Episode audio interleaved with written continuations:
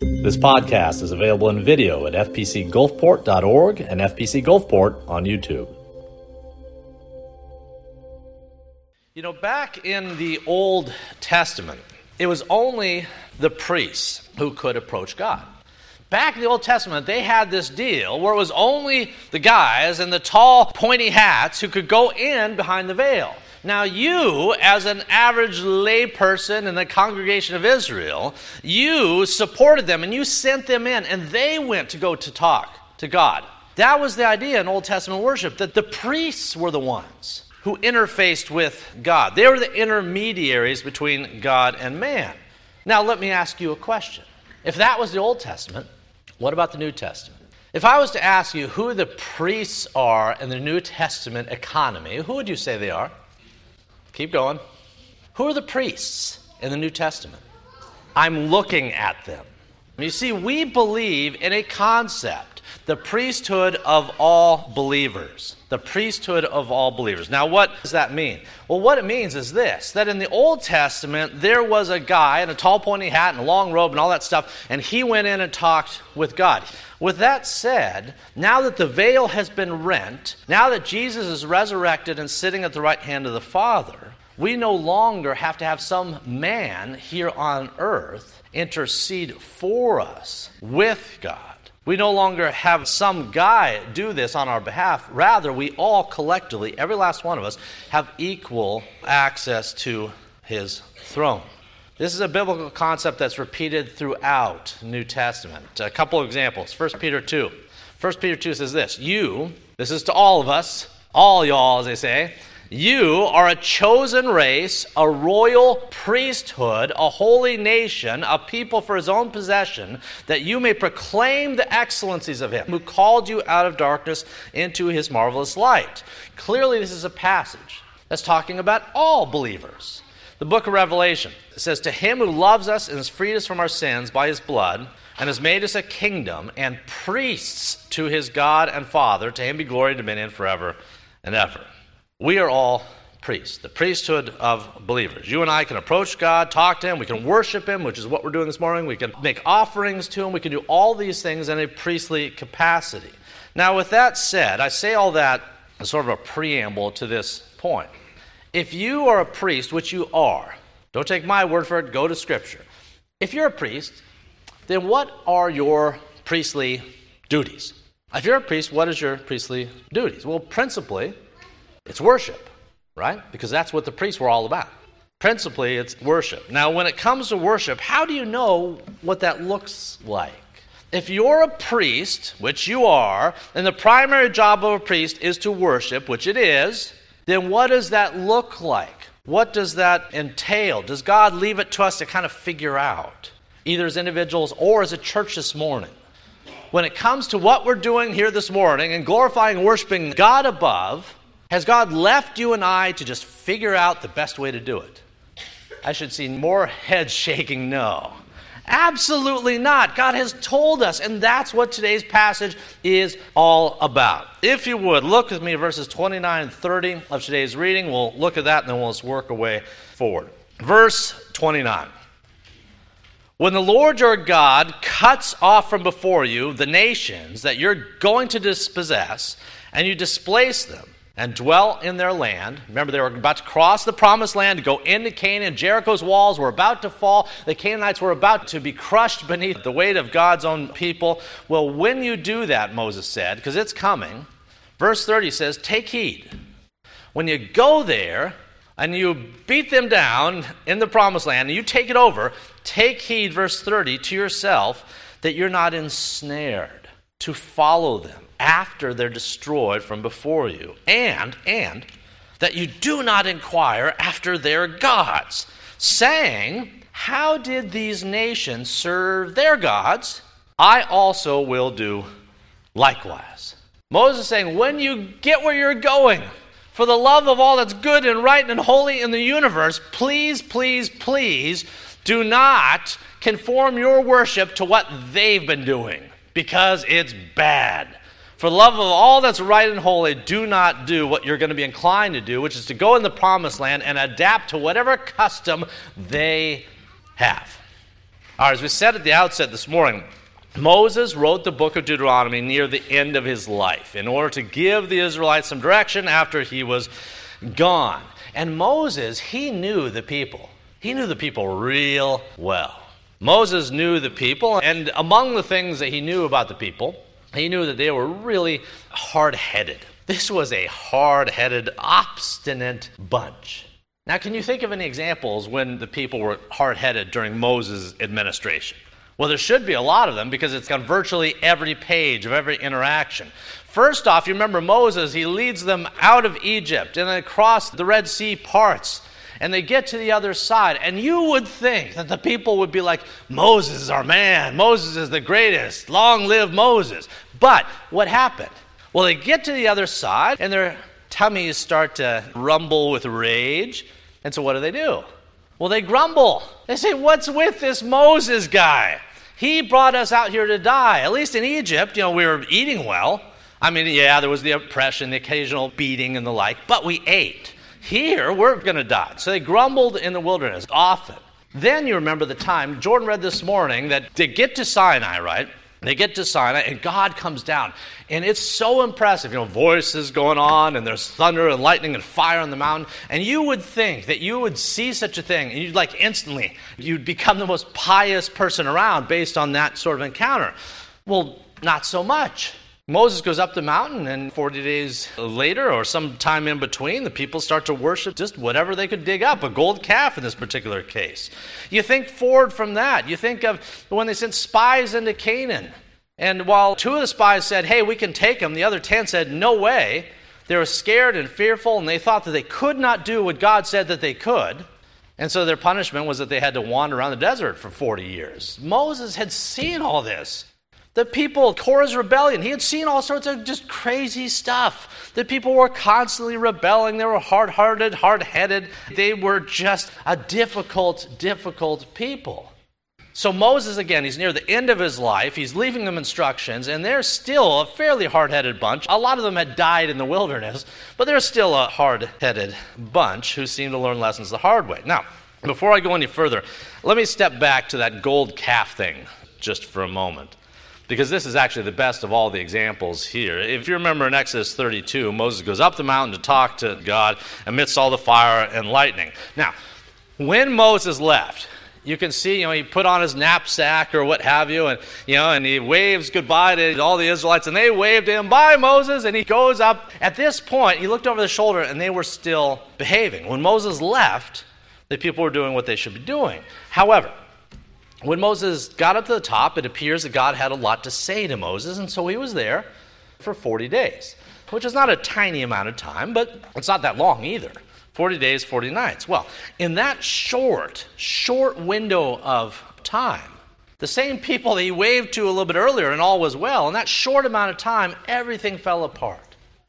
Everything fell apart. Exodus 32 1 says this Now, when the people saw that Moses was delayed, coming down from the mountain, you know, like a flight delay. When they saw that Moses was delayed coming down from the mountain, the people gathered to Aaron and said to him, Come, let us make gods, plural, who shall go before us. For as for this Moses who's brought us up out of the land of Egypt, we don't know what's become of him. We don't know what's happened to Moses, Aaron. Have you seen him? I haven't seen him. We haven't seen him. It's been a while, so come. Let's make up some gods that will lead us in his stead. Now, I want you to notice that they straightforwardly say Moses was only delayed. He wasn't dead. He wasn't gone forever. He was just delayed. And in the short amount of time, it's like the people had already moved on. It's like a guy gets in the boat, goes out in the Gulf, you know, gets out there a ways, maybe gets a little lost or whatnot, and he's gone for 40 days, and he comes back and he finds his wife is remarried, his kids have nose rings, you know, they call someone else daddy. He comes back, he's like, What? What has happened? And then he looks and he says, It was only 40 days. This is not 40 years. What has happened? He was only delayed for a season, and yet it's like immediately they forgot about him and they turned to other gods. Now, here's the question for us if they did that, if they just fled to other gods or making gold cows and so forth, if they did that that quickly when Moses was delayed, imagine what they would do when he was dead. You see, that's what Moses was thinking. And today's text in Deuteronomy 12, he's remembering what they did when he was just delayed. So he's got to be wondering what they're going to do when he's gone and he's not coming back. And so he tells them, he tells them what's on his heart. He says, Write this down.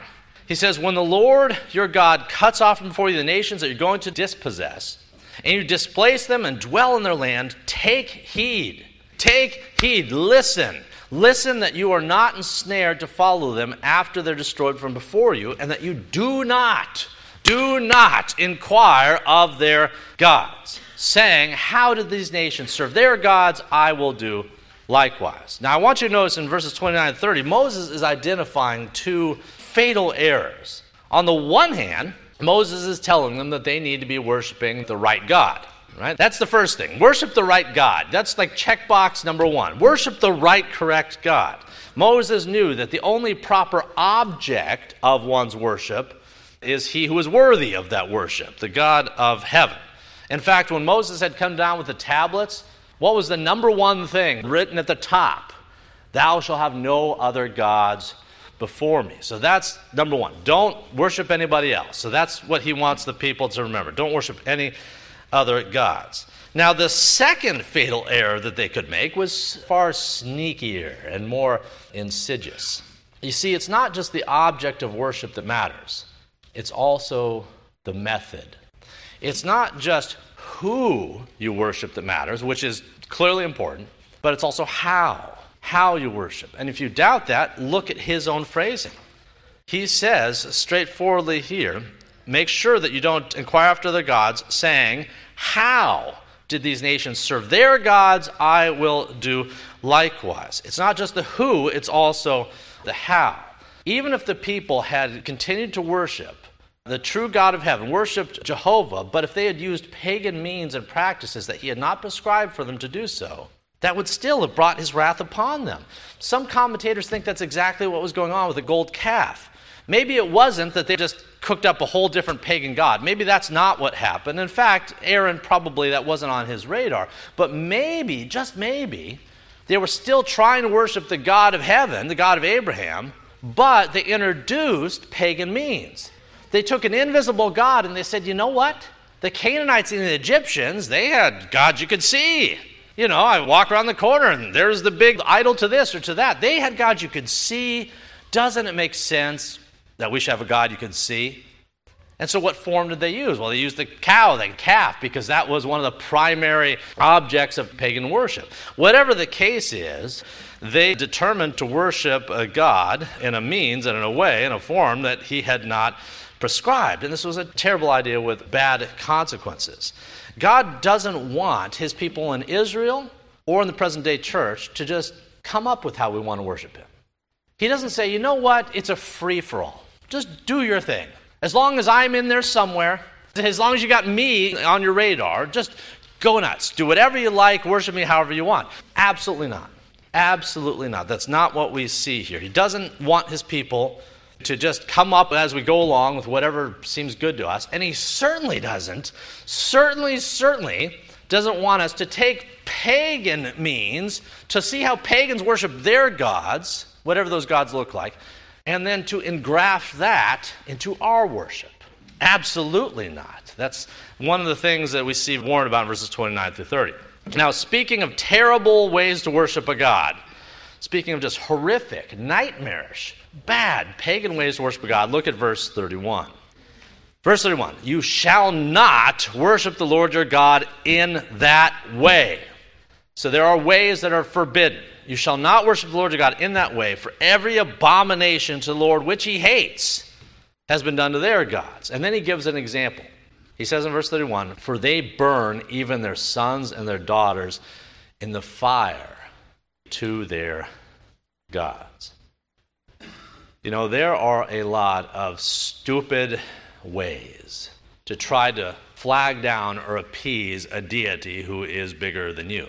There are a lot of nightmarish ways to do that. With that said, the hallmark of any religious practice, be it the Canaanites, the Aztecs, whoever, the hallmark of any religious practice that has gone as far to the wrong end as you can, who has hit what you might call peak evil, is when a group, a religion determines to sacrifice its own children in order to appease their gods. Now, verse 31, where it talks about burning even their sons and daughters in the fire to their gods, I will tell you right now that for I don't know, about the next four minutes, I've got to be pretty blunt in order to do this any justice. So just be forewarned, I got to be pretty blunt about what this looked like, and I need to draw an application that I think might resonate as well. But it's PG 13 for the next few minutes here. In the land of Canaan, where the Israelites were going, child sacrifice was a dominant practice. As historians note, the Canaanites, what they would do is they would forge a metal deity, forge this metal deity, and then they would heat this metal deity up super hot, put it in the fires, the flames, and the like, until it was super, super hot with its outstretched arms. Then they would place the small children in the arms, at which point they would burn to death. This was a dominant practice. Now, what's going on in the minds of people that they get to that point? What's happened in one's mind that you think that if I do this horrible thing, that he thinks it's virtuous? Where's the disconnect here? Well, the people, again, this is peak evil. They'd been conditioned to think that even something as horrific as burning your own children alive was actually virtuous actually virtuous. And God smiles at these sort of things. What kind of God is that? As a side note, who wants to worship that? Who wants to worship this? Well, they did, evidently. Their society, the Canaanites, served evil gods using evil methods, not just, you know, bad, shaky methods, questionable methods, evil methods.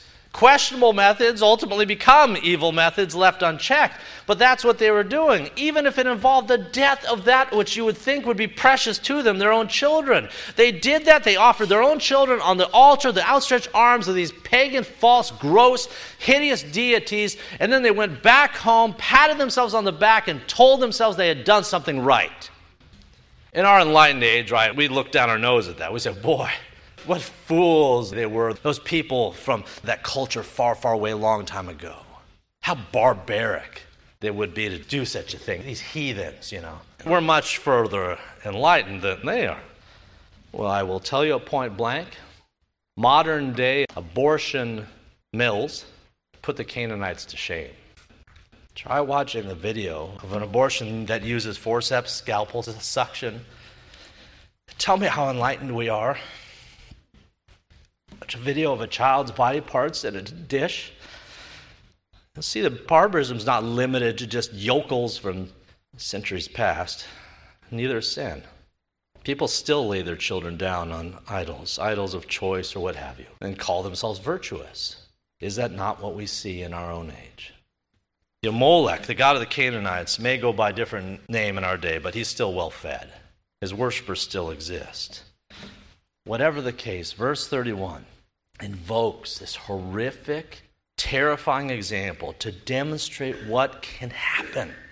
To demonstrate what can happen when a society worships their impression of God on the basis of what their sinful heart tells them, not on the basis of what the true God has said. All right, let's look at verse 32.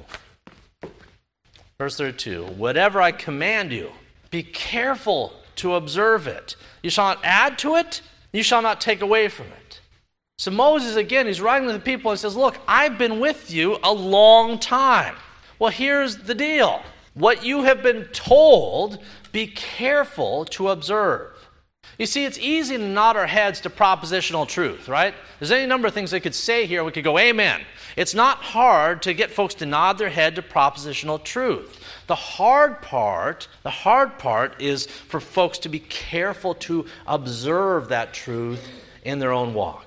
Monday, Tuesday, Wednesday, Thursday, and Friday. Well, here we see that we're supposed to be careful to observe what God has told us, neither to add to it, take new doctrines and to start stacking them, new traditions, what have you, on top of what God has given us, and we're certainly not supposed to take away. Moses says either one, either one is not acceptable. You know, back in 2009, my family, we moved to Wyoming to serve as church planters, little tiny coal mining town northeast Wyoming. Now, uh, at that time, I was incredibly green. To listen to my sermons or look at my notes from that time is just one of my greatest embarrassments to this day. Uh, very, very green. I had a, a, lot to learn. And so at that time, planting a church in northeast Wyoming, I said, well, what can I do to prepare myself to do this job better? And I said, aha, I will consult my local library. I'll go find books that deal with church planting. I'm here to be a church planter, so there's a lot of books. I'll go read them. Now, here's one of the many mistakes I made I wasn't that selective at which books and which authors I chose from. So I looked up all sorts of books on church planting and I read them all as if they were all equally valid or equally right. I wasn't very selective. I picked a number of books by large, say, mega church sort of pastors, and I figured at that time, like I suspect many of us would, that hey, they've clearly been successful, therefore they must have something to say. They must have something I can learn from. Now, the more I read these books, the more I realized wait a second, this isn't what they taught in seminary.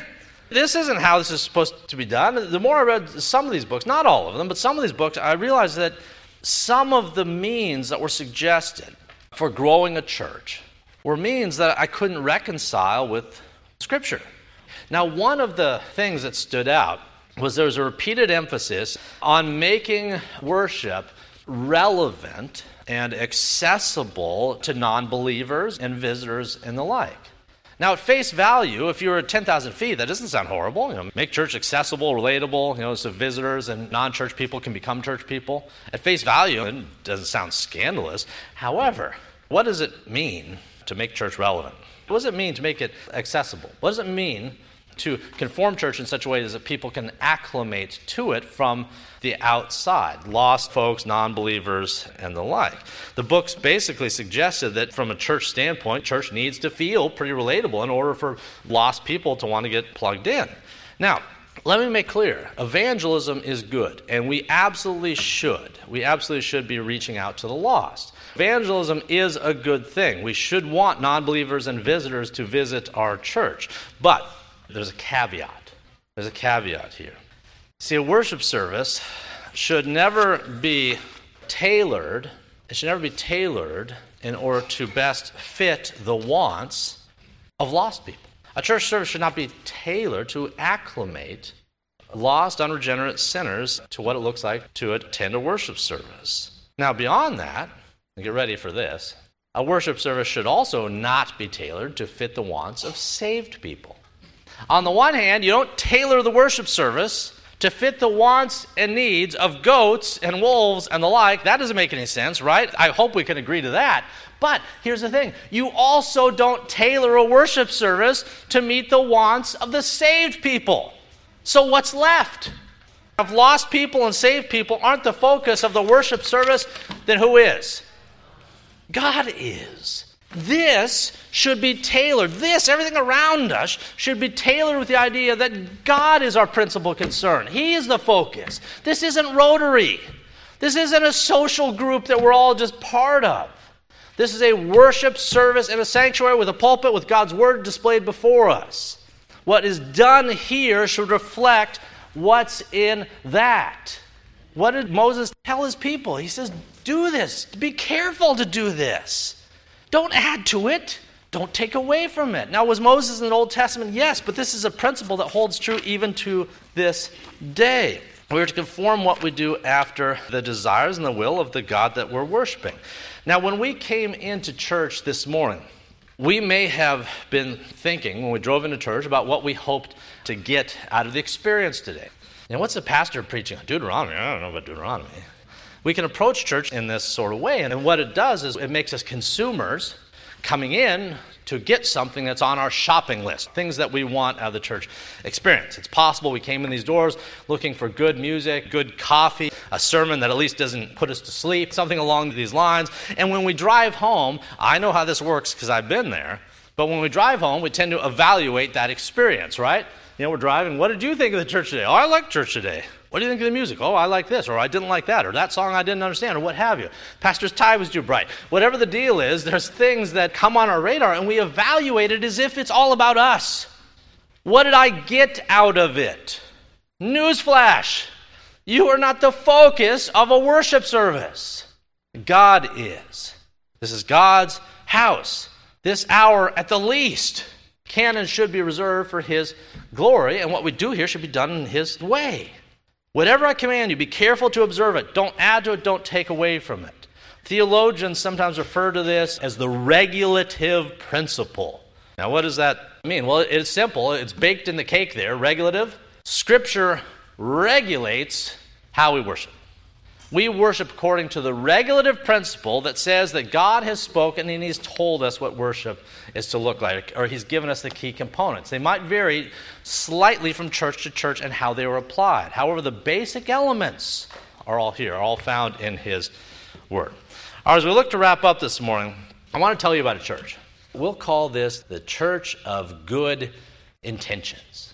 Church of Good Intentions. Now, that sounds like a nice, happy, friendly name, right? The Church of Good Intentions. It sounds like a nice, happy church filled with undoubtedly nice, happy people. Now, if you were to go to such a church, what sort of experience would you have? How would the Church of Good Intentions craft its liturgy, craft its worship, craft all that it does? Well, there might be a lot of approaches.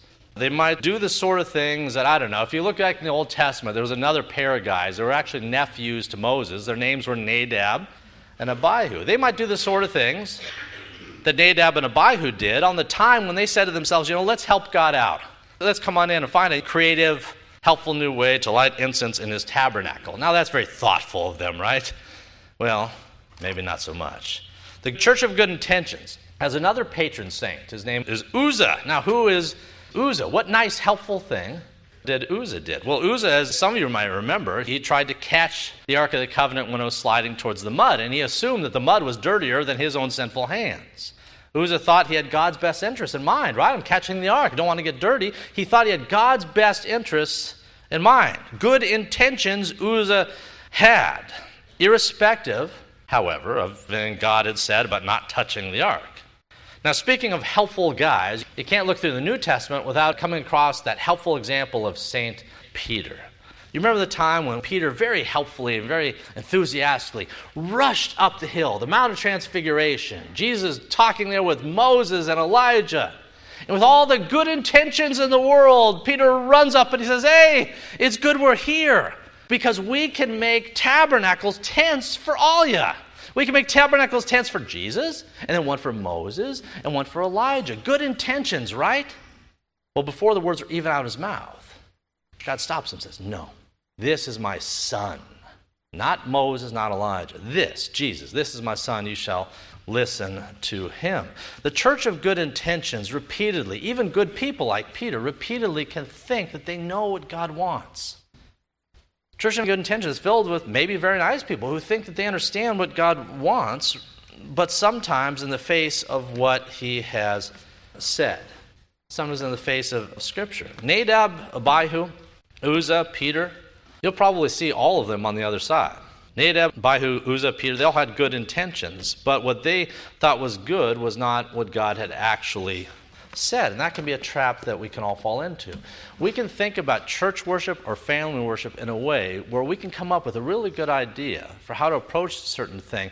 And because it makes sense to us and it might help us to grow the church, expand, and the like, we can approach something with our priorities in view, irrespective of whether God has weighed in on the subject. Well, Nadab, Abihu, Uzzah, they paid the ultimate price. Peter was stopped in his tracks while the great idea was still on his lips. And that's because this even though God loves his people, he takes his commands for worship seriously. Moses knew that from personal experience because he was the one who no one else could even touch the mountain. He was the one who went up with the fire and the smoke and the lightnings and the thunderings and like. He was the one who was tucked in the cleft of the rock as God passed by. He had some idea some idea of who God is and how we're supposed to approach Him. He took off his shoes at the burning bush. Why?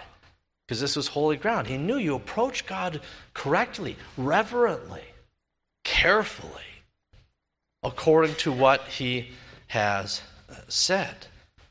This morning, you're a priest. It's no different for you. How you approach God when you come into church, how you approach God in your own worship, your own family time, is important. How you approach God is to be based on what God has said. You and I, we're all priesthood of believers, and because of that, we're all accountable to make sure that God remains the focus of our family and our church worship, and number two, to make sure that we worship Him according to what He has said. The imperative this morning as we go out these doors is to apply that to our own family life and also to apply it collectively to what we do in this house. Let's pray. If you'd like to check out additional recordings or videos by Dr. Toby Holt, please visit our website at fpcgulfport.org. And if you're on the Gulf Coast, come join us at 11 a.m. Sundays at First Presbyterian Church of Gulfport, Mississippi.